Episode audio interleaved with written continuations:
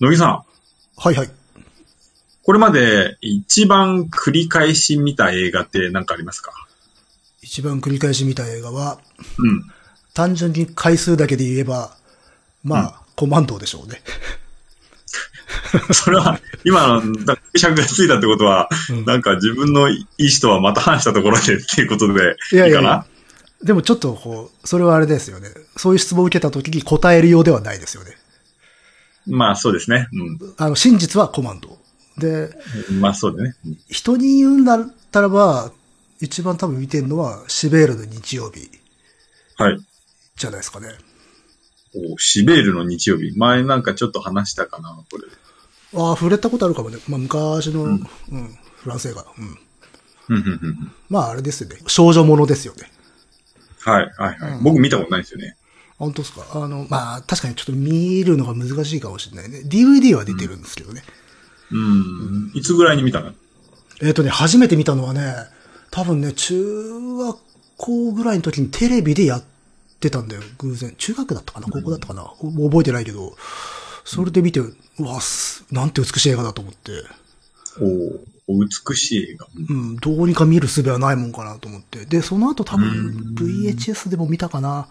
でもどうしてもこう欲しいなって思ったんだけど、DVD とかソフト化がされてなくて、うん。でね、多分ね、11年ぐらい待った。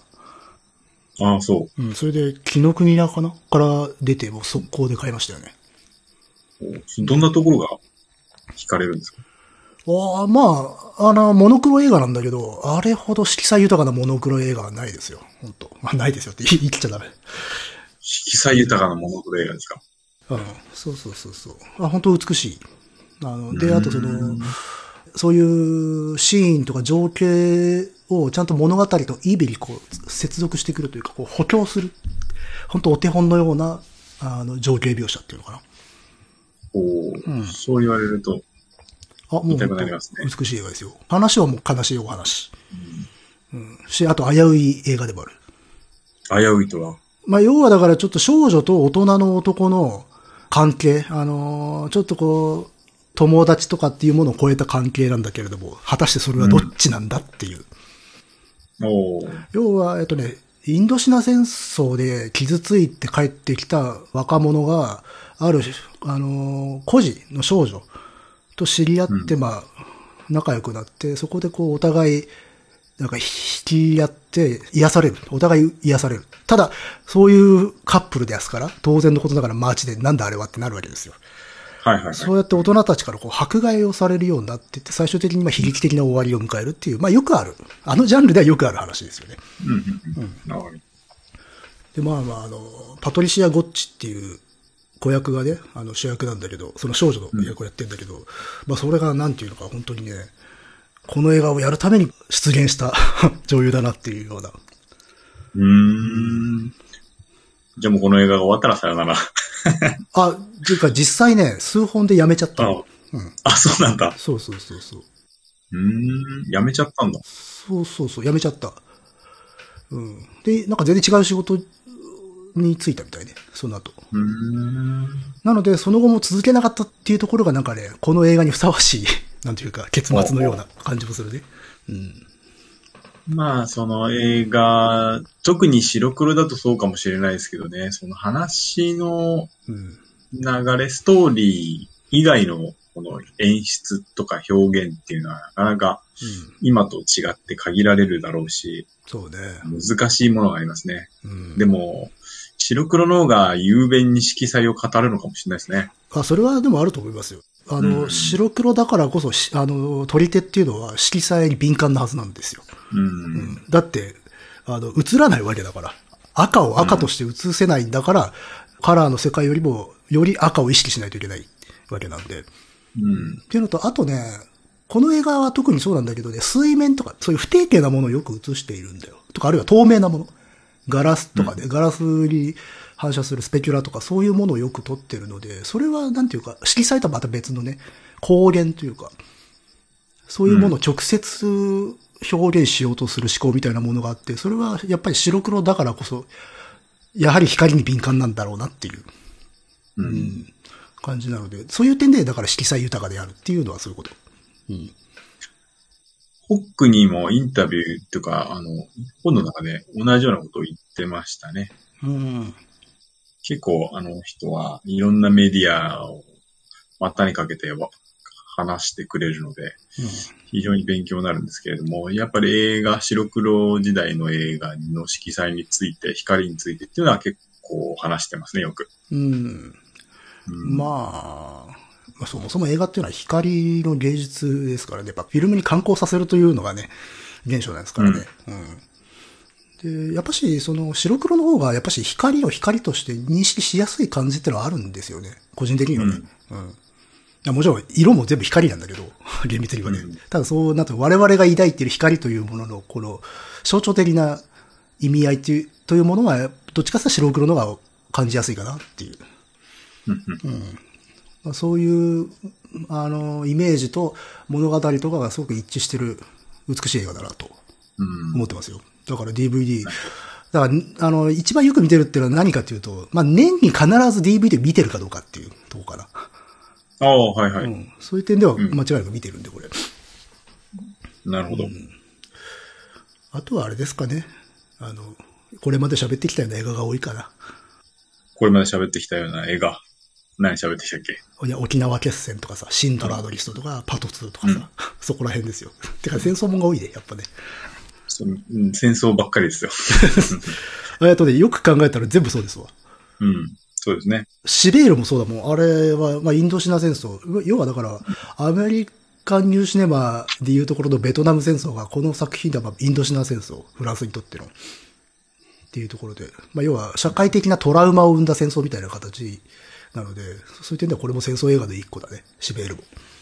うん。ですかね。なるほど。じゃあ、それですかね。うん。まあでも、シンドラーのリストは結構難しい映画になっちゃったね。今となってはね。そうなんですか映画としては素晴らしい作品だけど、ホロコーストを描いた創作物として評価できるかっていうと、かなり厳しいものがはいはいはい。ああるので、自分の中では評価す完全に二分してる。でむしろ同居してるの不思議なぐらい。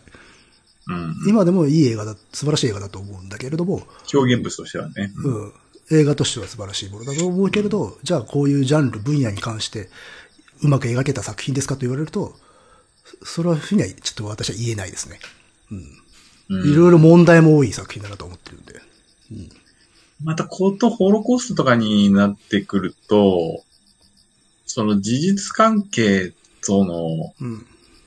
ね、その関係性というか、うんいかに描くかっていうのが、い結構重要になっちゃうよね。なっちゃうし、あうとんほら、で、ここのとこのこういう感じ、ホロコースト関連とかドイツの話とかでも言ってきたけど、あの、距離感の話したじゃん。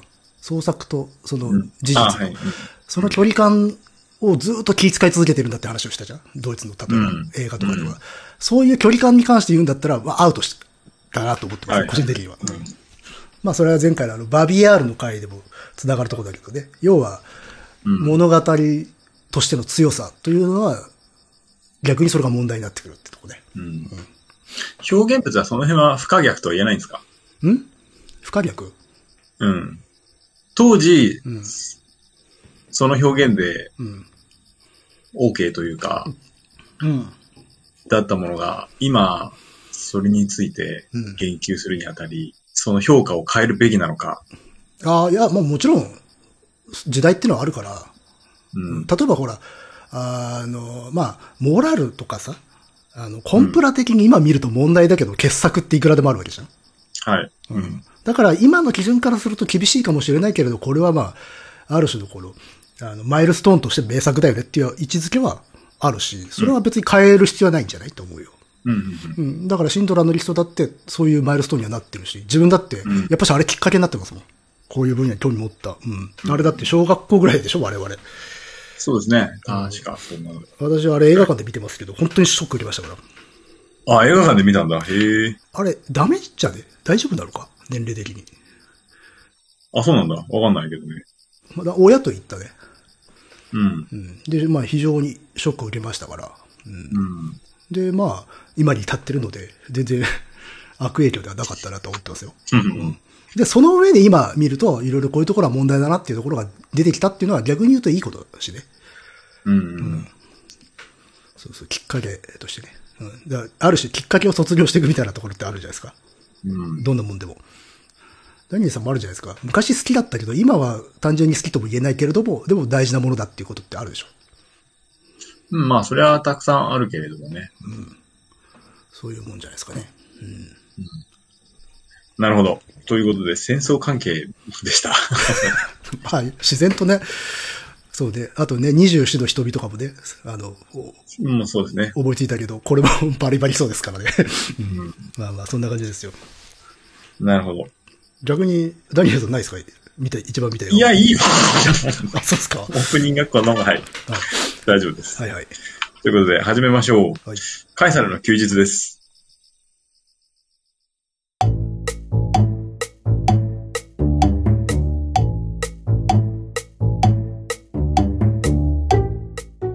えーこの番組は私がダニエルとクリエイターの乃木がサイコロを振って、才能面のお題に沿ったトークをしていくトーク番組です。はい。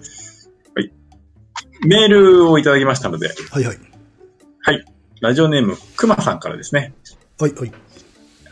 1月中にもらったメールなのでね、えー明けましておめでとうございます。熊です。えー、乃木さんに対する質問。うんえー早速ですが、乃木さんに質問です。はい。日本では一般に、えー凍った道のことをアイスバーン状態と呼称すると思いますが、アイスバーンとはどこの国の言葉でしょうかまた、アイスバーンのように日本に馴染んでいる外国語で意外なもの、かっこ、え、〇〇の言葉なのまあ、例えば、まあ、外国の言葉なのみたいな。おーえー英語だと思ってたわ、などがあれば、えー何か教えてくださると幸いです。わかんないですけどちなみに私はアイスバーンは英語だと思い込んでおりました。しかし先日、某局アナウンサーの S 住 S 一郎さんが日曜日に放送しているラジオ番組で違うことが発覚したため、同じような衝撃を乃木さんやダニエルさんをはじめ、リスナーの皆様にも受けていただこうと思い、質問のメールをいたしました。浅はかな私をどうかお許しください。はい。といったここで聞きましょう。アイスバアイスバーンは何語ですかーン。全く由来は知らないけど、これドイツ語じゃないですか。ドイツ語でしょうね。多分なんか響き的にね。そうそう。なんでドイツ語が日本で普及してるのかは知らないけどけどね。うん。多分、ドイツ語でしょうね。ドイツ語じゃないですか。他、なんか、これは英語っぽいけど違うぜ、みたいな。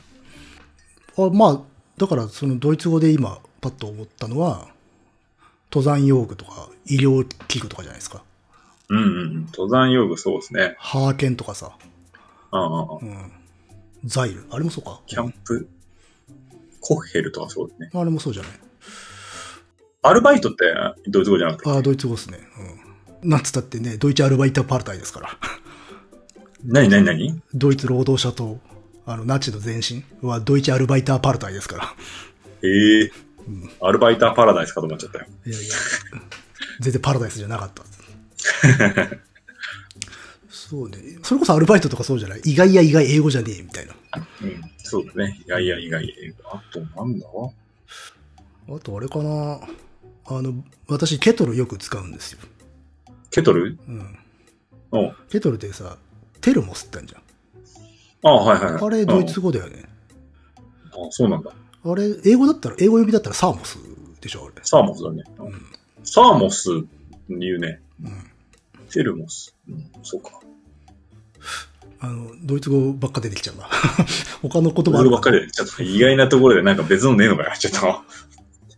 えードイツは、ドイツはかなり浸透してるってことがわかるね、でもね。そうね。なんかありますかね、あと。ええやっぱ医療関係がやっぱり出てきちゃうな、やっぱな。クランケとかね。うん。カルテとかね。うん。うん。とかかなあとそもそも私そっち方面強くないんでわかんないですけどね。 言語に精通してるわけじゃないんで。実はスワヒリ語とかないんですな、ちょっと。うんえースワイリ語ジャンボーとかジャンボ。 それ誰でも知ってるやつじゃないうの。ん。いや、わかんねえな、意外に。聞けあーっていうのはあんだろうけどね。うんうん多分それを求めてんだよ、この人も。 ちょっと私にはわからないです。そうですね。うん。でも、割と出たんじゃないですか出たんすかね。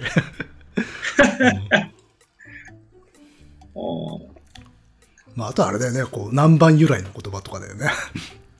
うん。うん。カステラとかね。まあ、そんなところですね。 うん。すみません。 わかんないっす。 パッと出てこないっす。うんそうですね。え続きがメールあります。はいはいはい。はい。これは私にですね。えー、ダニエルさん、スペシャルな蔵書表ありがとうございました。これ当たった方ですね。おおそうだそうだ。えーあまりに素敵でどう表現してよいのか、凡庸な私にはわかりませんが、とにかく見た瞬間に息を飲みました。同伴が特有の濃淡が各蔵書表ごとに現れていて、その違いがまるで過ぎ去る季節、時の移ろい、つまり10枚の蔵書表から10年分の時間を私に感じさせてくれました。変わらないようで実は毎年ちょっとずつ違う風景が、でも変わらないものも確かにあって、てんてんてん。そんな日常が想起される作品でとっても良かったです。かっこ5位消失。本当に素敵な企画を、そして蔵書表ありがとうございました。それと今更ですが、蔵書表の写真を1枚ツイッターに載せてしまったのですが、大丈夫だったでしょうか問題ありましたらお知らせくださると幸いですということですけれども、大丈夫です。全然問題ないですよ。えー、結びに最後になりましたが、まだまだ寒い季節が続きます。お二人ともどうか、えーお体ご自愛ください。そして、これからもお二人の配信が末永く続くことを願いつつ、結びの言葉とさせていただきたいと思います。えーこれまでの長文乱文、そして身勝手な感想、えーなどなど大変失礼いたしました。それでは、失礼いたします。えー、熊さんでした。ありがとうございます。ありがとうございます。そうだよ、蔵書表が届いたんです。よかったです。あの、総書表ね。届きましてね。 すいません。あの、結構時間かかりましたけれども、まあ、なんとかお届けすることができました。えー、またね、ちょっと折を見てやりたいなと思っておりますが、うん。結構ね、時間かかるんで、またなんか勝手にちょっと作って、後から名前だけ入れますよっていうのをまたやるかもしれないし、うん。時間あったらまた個別にね、また前みたいに趣味とかいろいろ聞いてそうですやね。りたいなと思っております。まあ、あの、だから、待ちわびるということはせず、忘れていただくのが一番いいんじゃないですかね。忘れた頃に、あ来たっていう方がね。うんうんそうそう、待ちわびてしまうと、ほら、いつかな、いつかなってなっちゃうから。そうですね。うん。そうなんですよね。け結構ね、1年弱ぐらいはすげえ 思。っていただいちゃったんじゃないかと贅沢なプレゼントだな、本当。思いますね。いやー、お気に入りいただけたようで、本当何よりです。結構あの、送るのも緊張しますからね、こちらもまねあ、。それはね、うん。対一人ですからね。もうそこの評そうな価んで全てですから。うんあの、作ったものをうんうん出して買ってもらうのとはまた違うんですよ、全然。でしょうね。うん、その人に向けて作るっていうのはなかなかない経験ですから。まあ、私もでも初めて見ましたけどね、その、熊さんがツイッターに上げられてるので、私も初めて見たという。うん今回ね、ちょっと乃木くんにお伺いしなかったのでね。いや、別に全然いいですよ。する必要はないんで。うん和風な感じで良かったですね、確かに。うんそうですね。ううんん。こんな感じでやってみました。うんツイッターの出てると思いますので。それこそちょっと春陽堂のタガシンを彷彿とさせる感じでしたよ。あ、そうですかなんか、いや、あの、和風なふ雰囲気がたまに入ってくる感じ。ああ、そうですね。確かに。あるかもしれないです。まあまあまあ、良かったです。うんやっぱね、同伴がやるとね、その時の自分にちょっと戻ってしまうのか、作風が今と全然違う感じになりますね。うん、そうだよね、うん。そういう意味ではやる意味というか価値はあるんじゃない、うんそうですね。うん。やっぱ立ち返るところはありますね。うん、ということで、また時間があったらやっていきたいと思います。はいはい。ありがとうございました。はい。えーと、あ、ちなみに、はい。冒頭の乃木さんへの質問ですけれども、はい。結構いっぱい来てるんですよ。はい。で、今までメールをこう全部紹介してうん。いくという旨でやっておりましたけれども、うんあのーやっぱりやっていこうとは思うんですけれども、うん結構後になる ことが 予想されますので、あーまあ、だから小分けして。うんうんいつかね、2回とか3回、3個分とかいるかもしれないですけどね。ネタなきゃね、ここから拾ってきます そうかでらす。ね。うん。それはそれでできるんじゃないかなと思いますので。はいはい。うん。あの、もう送るなってことじゃないです。全然、まだまだ募集しておりますので、よろしくお願いします。うん。はい。はいはい。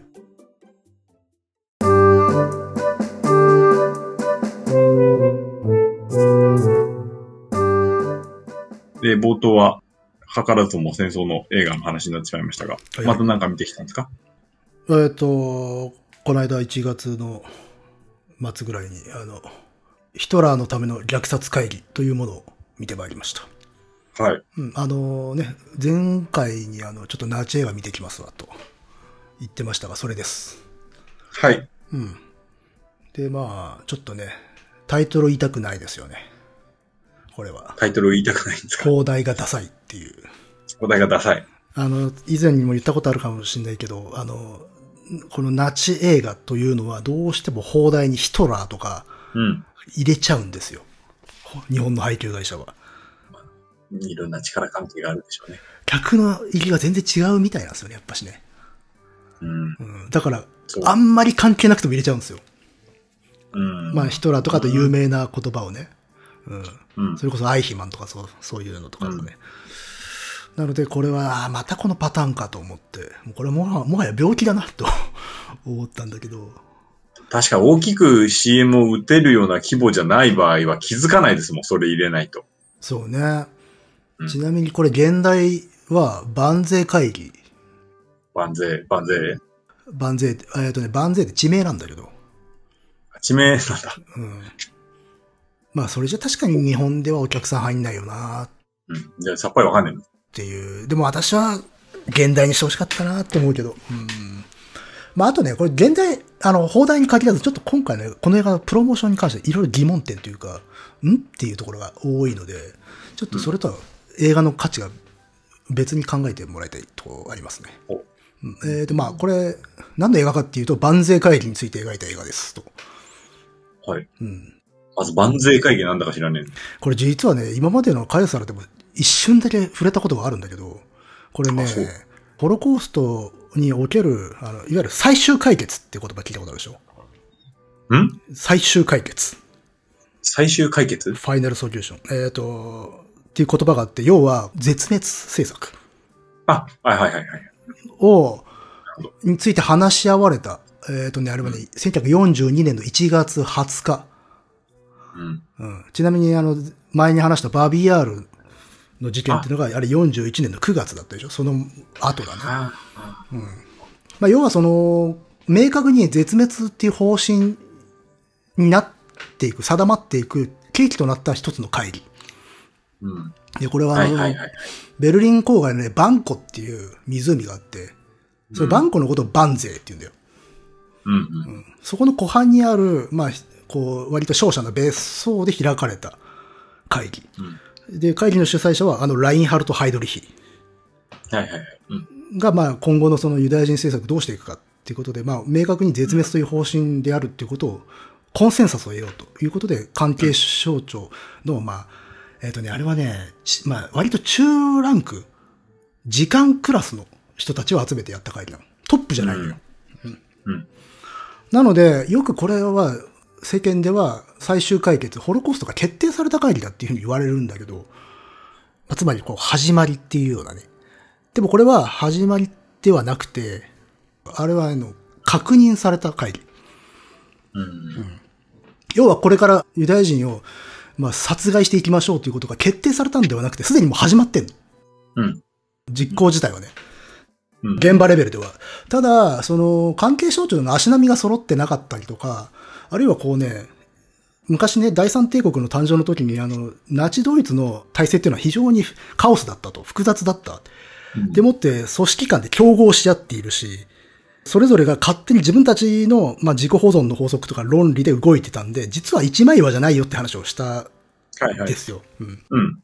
で、管轄が結構被ったりとかしてたんだけど、同じ政策に関わってるんだけど、省庁、部局が違うみたいなことがあって、で、それぞれがライバル関係にあったりとかして、非常にまとまってなかったのね。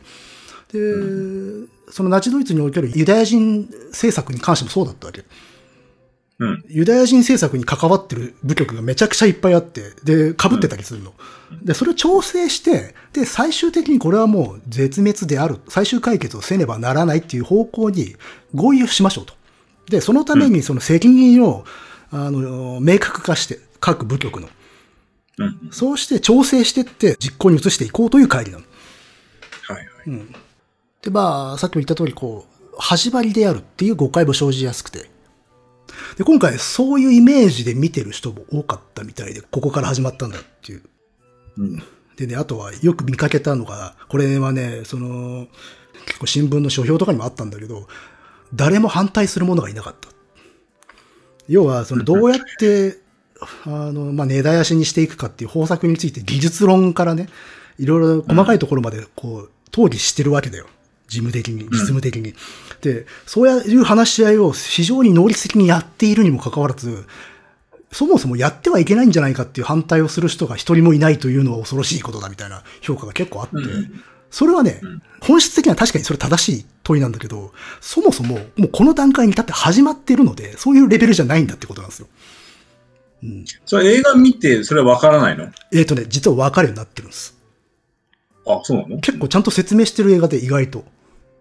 あ、そうなんだ。じゃなあんなんでそういう主役だから余談だよね。最初から、あの、イメージが刷り込まれた状態で見てるから。でも細かくセリフ拾っていくと結構丁寧に説明してて、あの、エスカレーションうん。の過程を、なんでこういうことになってったのかっていうことを実はちゃんと言ってたりするの。うんうんそういう点で私はね、あ、意外と親切だな、とか思って。うんううんんただ、すごい言葉の応酬の中で語られてるんで、結構やっぱ情報量が多くなってくるんで、まあ、聞き流すよねっていう。なるほどね。うん。またね、そういう言葉が溢れる中では、なかなか自分にあらかじめ刷り込まれてしまったものを訂正するのは難しいね。難しいね。あとは、やっぱしこれもね、これまでの回されても触れたけれど、その、凡庸な悪のイメージとかが、やっぱ先行しすぎてる感があって、感想の中にもやっぱこう、凡庸な悪だって言葉がやっぱ今回も多く出てきたんだけど、それもやっぱしちょっとイメージにとらわれすぎてるなって思って。うんでも本編自体は実は凡庸な悪のイメージにそんなにとらわれてないんですよ。やっぱし、あのーまあ、研究の水準から得られた知見をもとに構成されているので、そういうふうには言ってないしね。うん。でもどうしてもなんかこう、脳裏っていうのかな。まあ、有能ではあるが、大義とか、あるいはこう、思想がない者たちが集まって決めてしまったんだっていう評価が結構散見されたので、やっぱりイメージ強いなと思って。あると。うんうん。っていうか、最初からその感想を言いに、見に行ってんだよね、もう。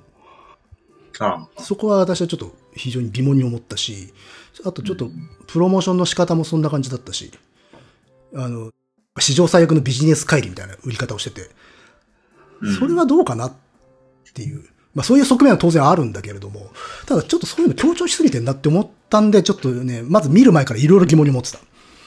うん。でも本編を見たら、まあ、そういうところはなくて、やっぱし本、作品自体は、やっぱし、あの、分かっていることというのか、語られ、今まで語られてきたことっていうのをちゃんと拾って、整頓して、提示しているし。それは、日本の教育上の問題ですかまあ、やっぱし、まあ、あとその知識人の人たちが、やっぱし、ね、アイヒマンの話をした時にも触れたけれども、はいやっぱしそのキーワードに踊らされてる、踊らされすぎてるところがあってっていう。うん。そうそう。やっぱし言葉のマジックが、その映画の感想も少し、あの、偏らせてるかなと思ったな。うん。ただ、もちろんそういう部分もあるのよ。本編の中にも。うん。うん。で、それは、あの、実際もそうで。で、この映画っていうのは、その万税会議で語られたことっていうのは、あの、議事録が残ってて、万税プロトコルっていう。その議事録を元にシナリオを書いたもので。うん。そこにまあ若干のその創作が入ってんだよね。でもその創作部分っていうのは、その議事録の再現だけでは分からなくなっちゃうんで、そこを補完する形で、なぜこういうことになったのか、こういう会議が開かれるに至ったのかっていう、これまでのこう、前段を語るためにちょっと入れてるって感じ。うん。うん、だからあの、休憩してる時とか、ちょっと外で立ち話してる時に、ちゃんと説明臭くならないように、この会議に至ったプロセスをこう断片で説明してるの。うん。まあ、要はその移住政策、移送政策みたいなものが、あの選挙区の悪化であるとか、まあ、いろいろなところで行き詰まってしまって、もはや物理的な移住政策で無理だっていうことになってしまって、これはもう絶滅しかないんだっていうところに至ったんだっていうことは、実は意外とセリフの中で語られてる。おーで、それを本当にあの、説明臭くやら、 やらないっていうのはうまいなと思いました、本当。じゃあ、さっきから聞くに、映画としてはなかなかつっていきは良かったんですか映画はね、面白かったです、これ。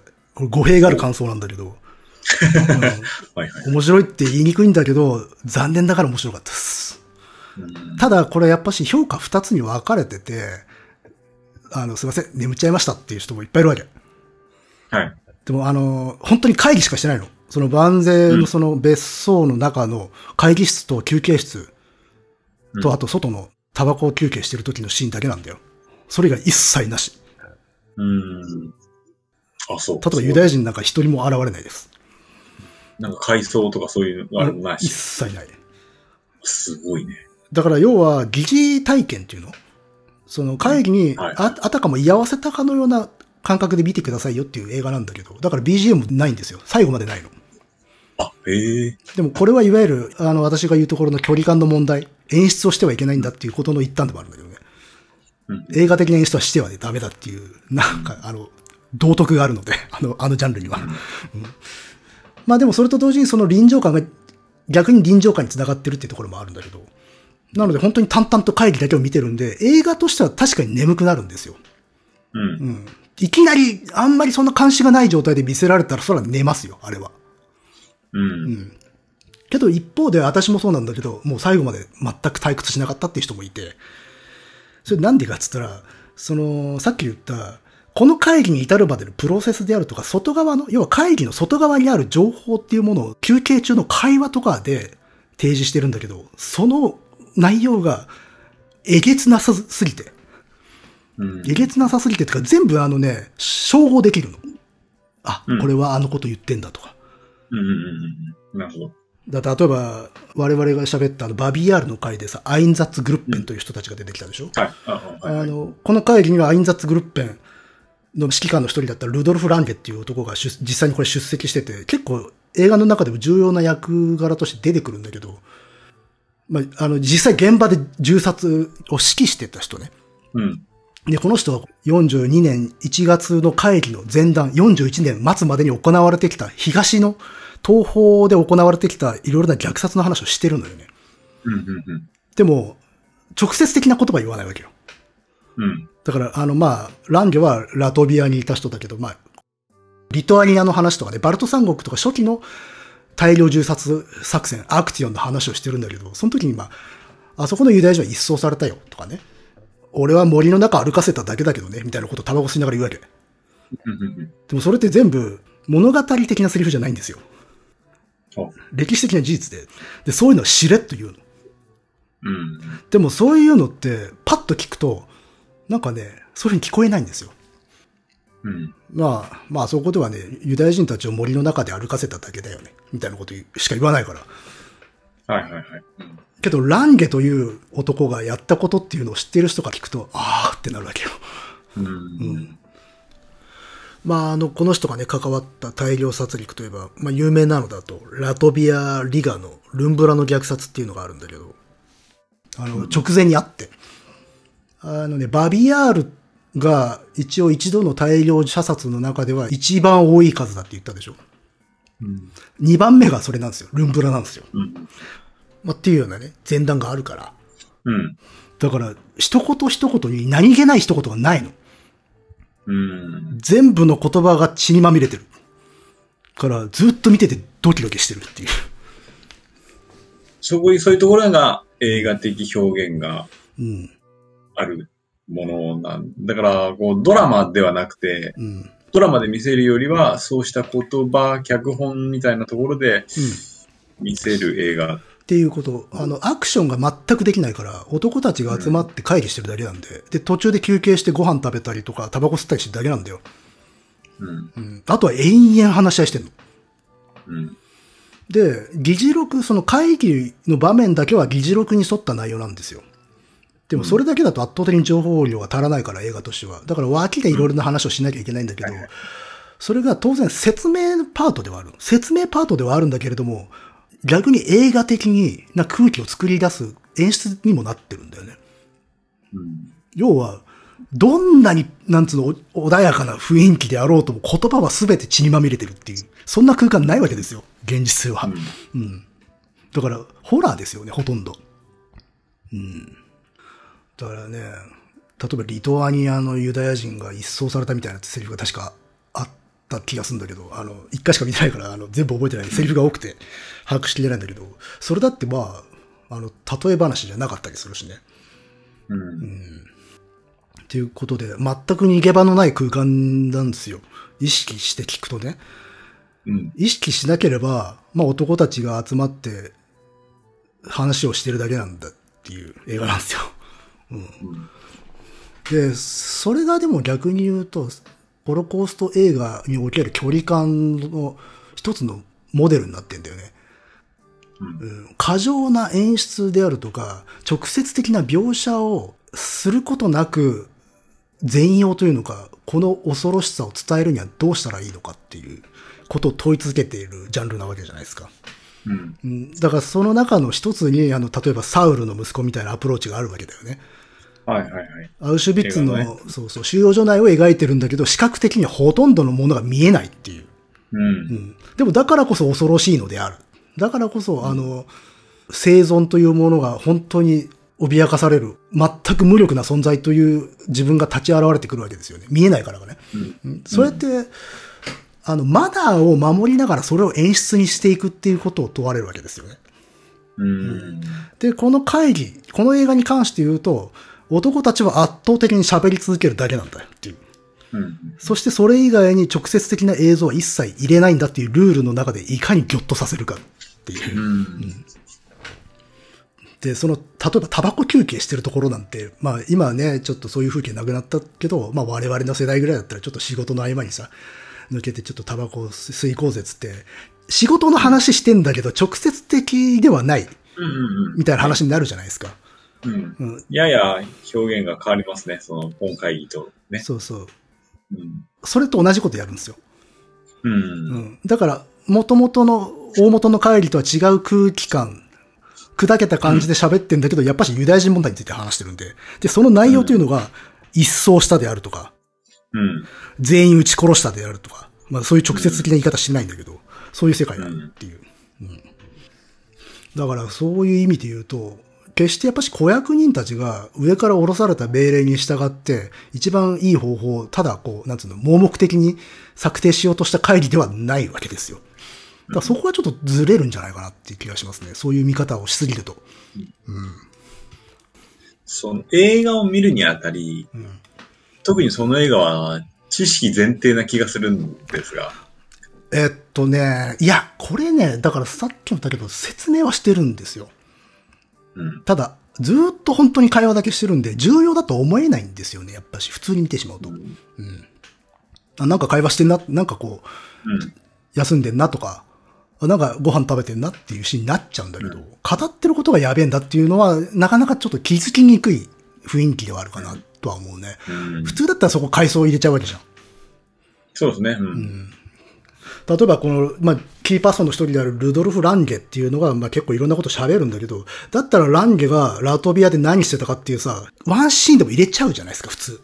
あまあ、そうですね。うん、そしたら、おこいつとんでもねえ野郎だなってなるわけじゃないですか。映画を見てる人は。でもそれをさせないっていうのが、まあ一つのマナーなんだよね、やっぱ。マナーっていうのは、まあ、あの、この作品の貴重なんだよね、それが。うん。まあ、前もそのホロコーストの表彰とかそういうことに関してはそうね。話したけれどもね。表彰不可能性ってやつね。うん。うんそうそうそそう。まあ、それがだからさっき言ったシンドラーの話とも繋がる。今はそのホロコーストを描いた創作物としての評価は難しいよねっていうのはそういうところになる。う。うん。で、やっぱりそこはね、進化もしてるんですよね。やっぱしうん、さっきサウルって作品あげたけど、やっぱサウルっていうのはシンドラーのようにやってはいけないんだっていう、ある種の、あの、モラルがあるんですよね。まあ、その反省というかね。うんまあ、もちろんいいところも受け継いではいるだろうし、うんそこはさっき言った通り、だからといって否定されるべきではなく、あの時あれが作られた意義っていうのはあるっていう。うんただ、やっぱし今の、そうやってどんどんどんどんアプローチを変えてって、そういうマナー、基調ができてったっていうことを踏まえるならば、やっぱし、過剰さっていうものを排除していくっていうのが大きな流れなんだろうなっていう。うん。だからその映画的演出っていうのをしないんだっていうのは、やっぱりそれこそだからクロード・ランズマンの書はといううん本当に頂点があるので、うんんそうそうだってシンドラーのリストを否定、当時リアルタイムで否定したのはクロード・ランズマンですから。はい。うんうんだからやっぱりそれは大きなテーマとしてやっぱあるんですよね。いかに映画をしないかっていう矛盾した行為、うん。うん。うんそのアプローチで今回の万税っていうのはある。うん音楽は一切書いてない。会議だけ。そうだねうんそうですね。そういうドラマ的な部分を削り、うん。表彰を削り、うん。残されたものって感じですかね。でもやっぱし、映画的な盛り上がりってやっぱ必要なんですよね。ハイライトが。はい。それはね、この映画もちゃんと設けてはいました。おうまあこれは今回ネタ、ネタバレって言っていいのかわかんないんだけど、うんまあネタバレをしますと、はい。この会議自体は議事録が残っていて、どういう内容が話し合われたかってことは分かってる。うん。で、それに基づいて、あの、シノプシスも作られていて、それはちゃんと再現されてた。うんただ、それだけだと、本当に、会議だけなんですよ。うんで。も最後に、方法論について、オフ、なんかちょっとオフレコ的な感じで話し始めるんですね。ライン、あの、ハイドリヒが。おうおうおう。で、重要なのはね、その時に確かね、みんな着座してないんですよ。うん。これね、ちょっと厳密にもう一度見ないといろいろと確認できないんだけど、座って会議ししてる時に喋ってることは、そのプロトコル、議事録に残ってる内容なんですよ。はいはい。けど、休憩とか食事とか、その他何らかの理由で、あの、退席して、立ってる状態で喋ってるのは創作なんですよ。うん。ああ、なるほどね。おうおうで、最後の会議立ちっぱなしになるんですよ。おう。おうそれは、要は、これは議事録に残ってない部分だっていうよううなん多分、はいはい。あの、メッセージなんだと思うんだけど、そこうでん、ちょっとあの、イレギュラーで始まった集まり、で、みんな立ち話のまま、あの話し合いに入っちゃうんだけど、そこで語られるのが、あの、要は殺戮の方法の完成。うん。ガス室、恒久的施設にようんるガス殺っていうものをやっていくんだっていうことが明示されるシーンっていうのが、それが映画的なハイライトになるんですよ。で、これは議事録にある内容じゃないんで、ここはまあまあうん、映画的な創作だろうと思うんだけれども、少なくとも私はあの、万税プロトコルって見たことあるけど、そういう内容はなかった。あれもちょっと、あの、要約的な感じで書かれてるものなんで、うん多分あそこは作ってんじゃないかなって思うところが映画的に一番盛り上がるところで、要はこういう風な施設を作り、こういう風に移送し、ユダヤ人の人々を、そしてガス室に入れて、殺してこのように処理してっていうことをやる予定ですよ、私たちは。で、その時にそれを聞いていて、最初はいろんな意見があって揉めるんですよ。うん。できんのかっていううん。そもそも、その、ね、バビアールの回でも喋ったけど、初期は東宝なんかでは銃殺だったと。人力によはるい。。で、計算するわけですよ。今までのそその経験からね。銃殺でやったら何年ぐらいかかんだっていう話をするわけ。うんうんうん。で、リソースも足らないぞっつ って、そんなできるわけないんじゃないのっていうふうに反対意見を述べる者に対して、いやいや、こういうプランがあるんですよっつって、絶滅収容所によるガス殺っていう案を提示するんですよ。うんで、その時にみんなが、あ、それならいけるじゃないかっつって納得していくんだよ。うん参加者たちが。で、そうやって納得していく様っていうのを、その手法について説明、とうとうと説明する音声に合わせて、一人一人顔を抜くの。うんうん。表情ね。要はう、んこれを決定した者たちの顔を見ろっていうシーンなわけ。うん。うん。そこが非常に映画的なところで、実際そこはね、本当にね、ドキドキしたところだし、あと逆の意味でもドキドキした。これ以上やったらやりすぎだよなっていう。あはいはいなるほどね。うんギリギリのラインだった。それぐらいはね、やっぱし必要だよなと思って。うん。だからそこがまあ、間違いなく映画的にはハイライトだと言っていいうん。し、そこでちゃんとやっぱ心は打たれている。ヒヤヒヤしながら。うんはいはい。そこで終わるわけです、会議。うん。まあ、要は完成するわけで、メソッドが。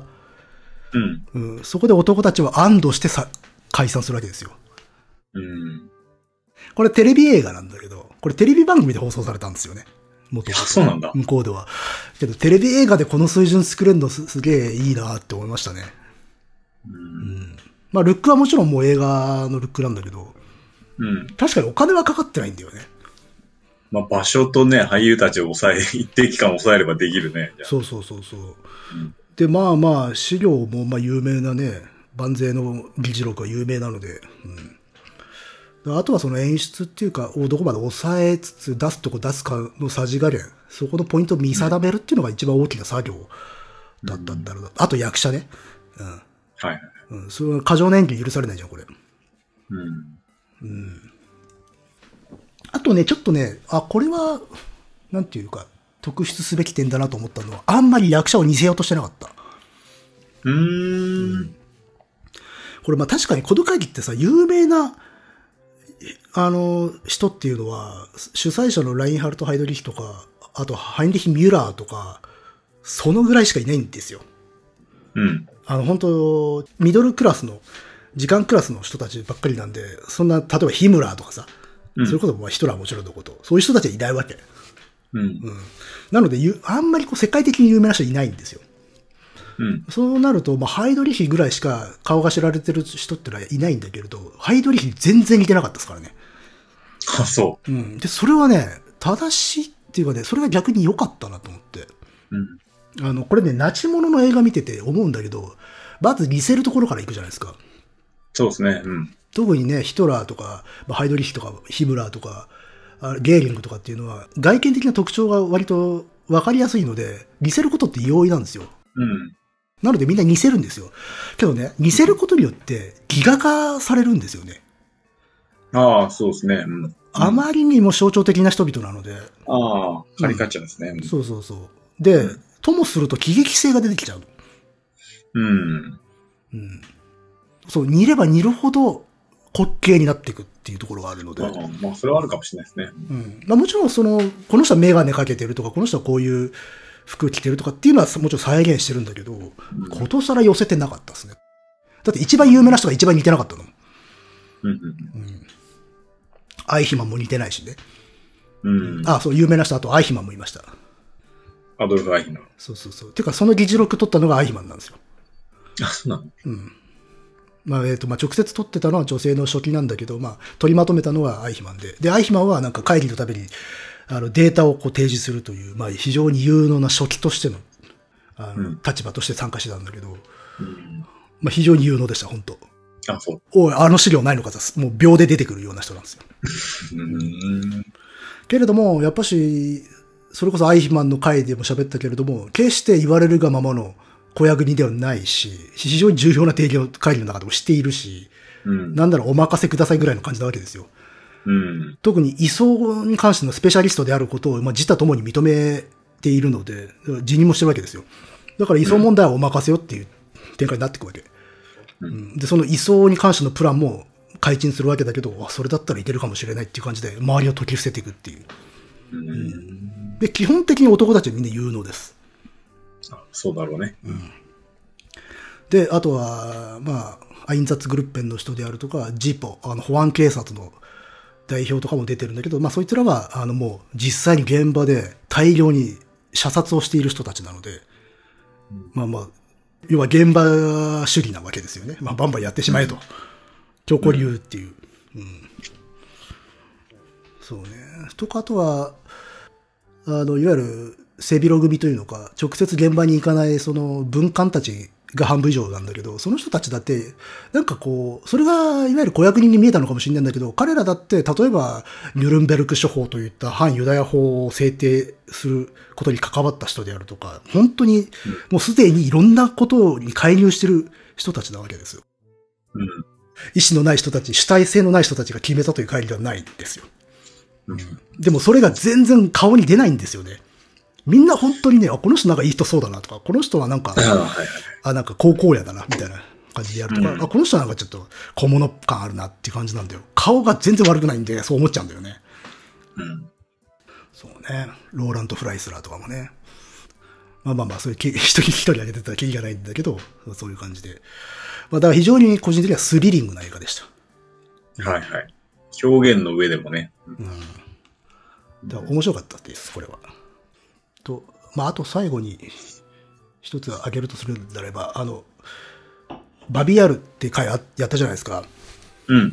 あれはあのーロズニツァのあのドキュメンタリー映画のバビアールうん。を見たからやったんですよ。要は、それのサブテキスト的なノリでやったんだけど、全然今回のがサブテキストでしたでしたね。ああ、そうですか。今回の映画にとっての方がサブテキストになるっていうか、えーあの直接的に繋がっていましたね。あの、バビアールの話結構出てくるんで。あ、そうなんだ。じゃあ、バビアールの回と合わせて、あの回がお好きという方は、合わせてみるのがいいか。まんま同じ説明してるとこありますからね。あ そう。そう。あの、まあ、バビアルの回ってさ、後半はさ、ちょっと全体的な話してたじゃん。うん。なんでガス室になってったのかっていう、あはいその現場の銃殺から、うんそのシフト、その変遷っていうものをね、結構要約してね、今回の映画でも語っていました。で、その一例としてバビアールが挙げられてましたね、ちゃんと。ああ、そうん。そうそうそう。なので、あ、全然こっちの方が繋がってたなと思って。う。うん。しくじったなと思って。 まあまあまあ。でしたかね。面白かったです、でも。なるほど。じゃあ、良かったじゃないですか。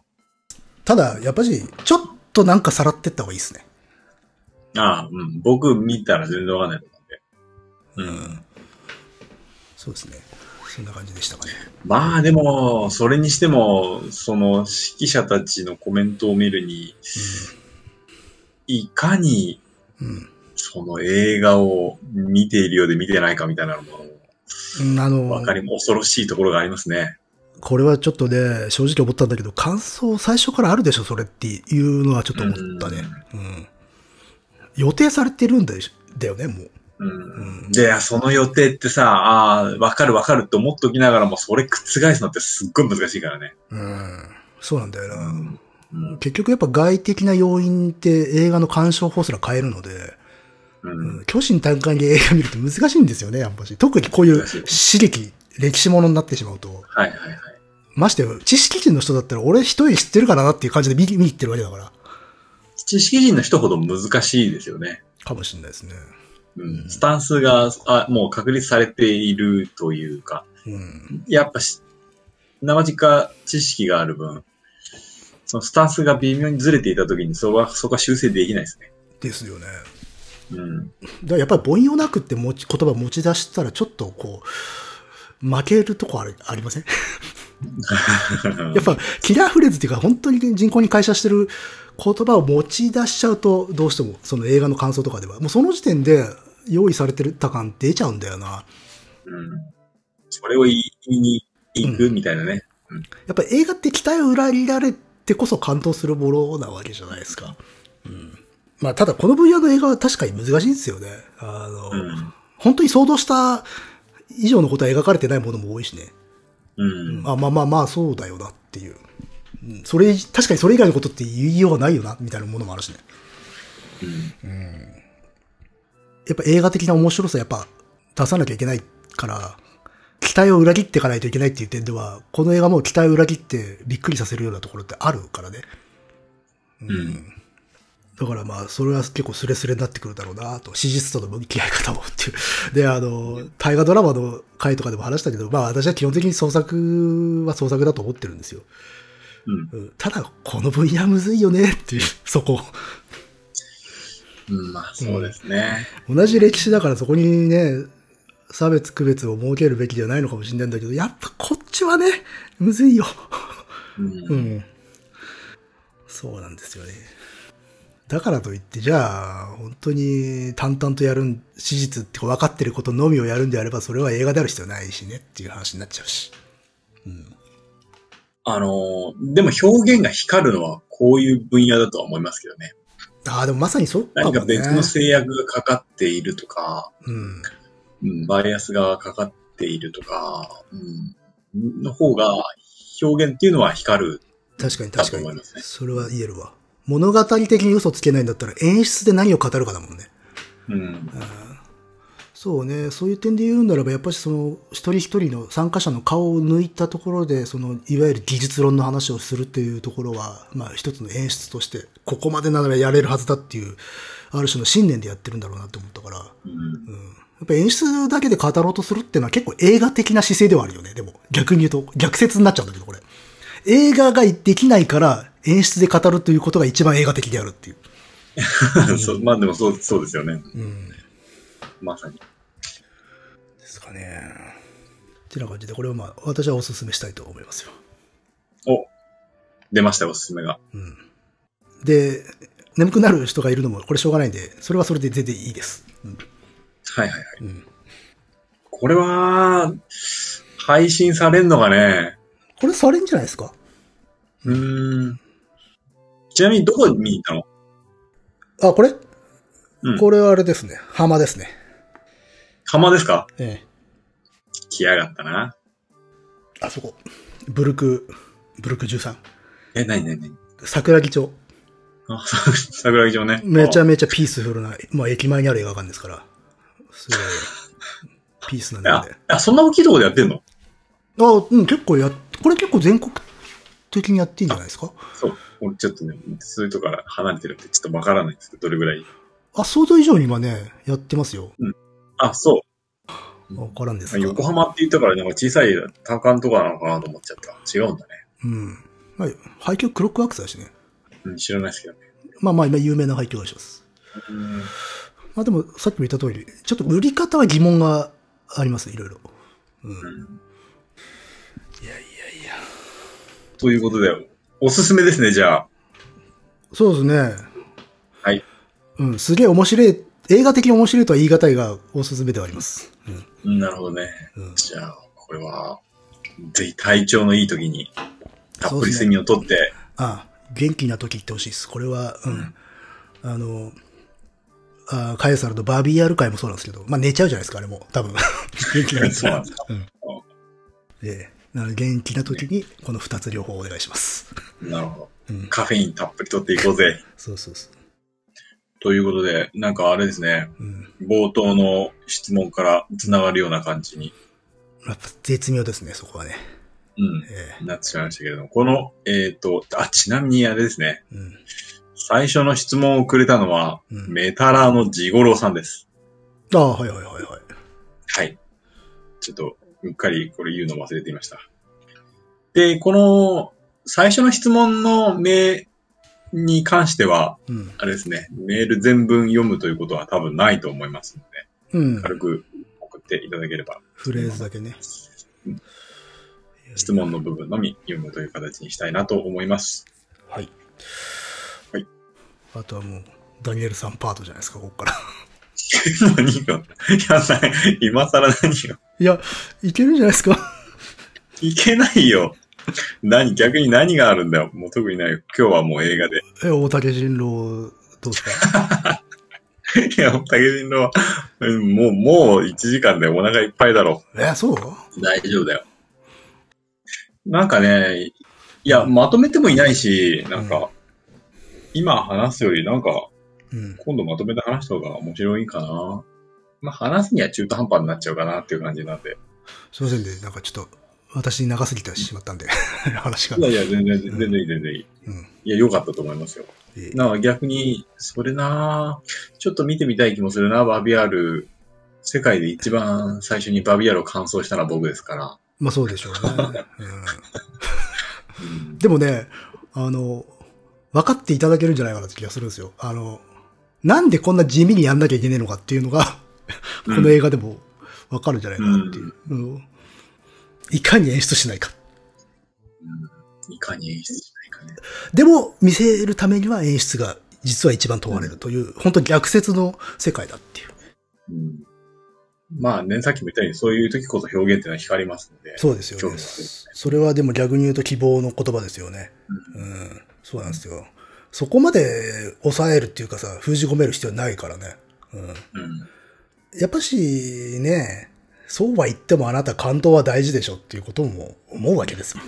私もね。うん。まあ、それにまあ、こういうジャンルがあるって言ったのにも加えて、作り続けなければならないジャンルなような気もするしね。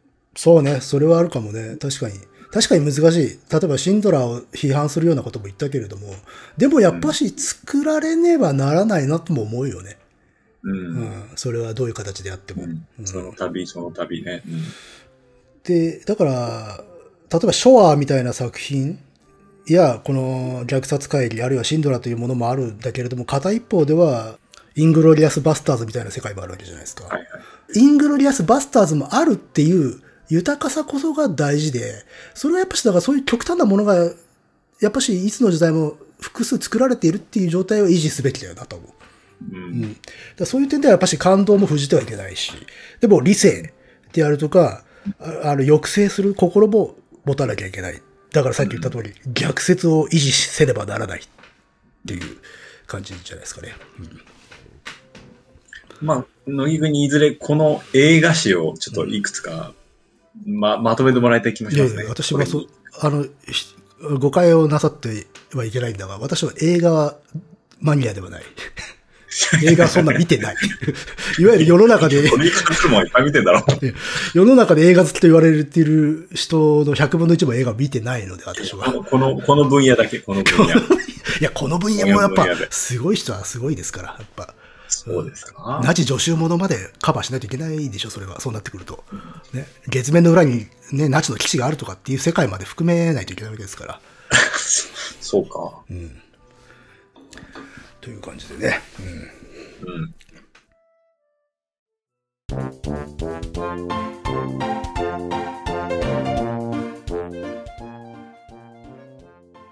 という感じの回でしたかな、今回は。はい。はい。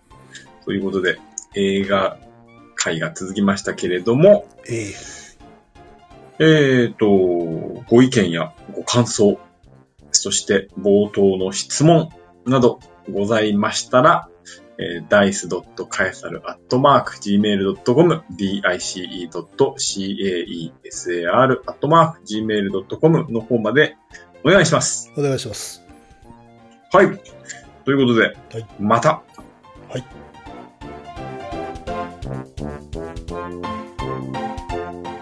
そうは言ってもあなた感動は大事でしょっていうことも思うわけですよ。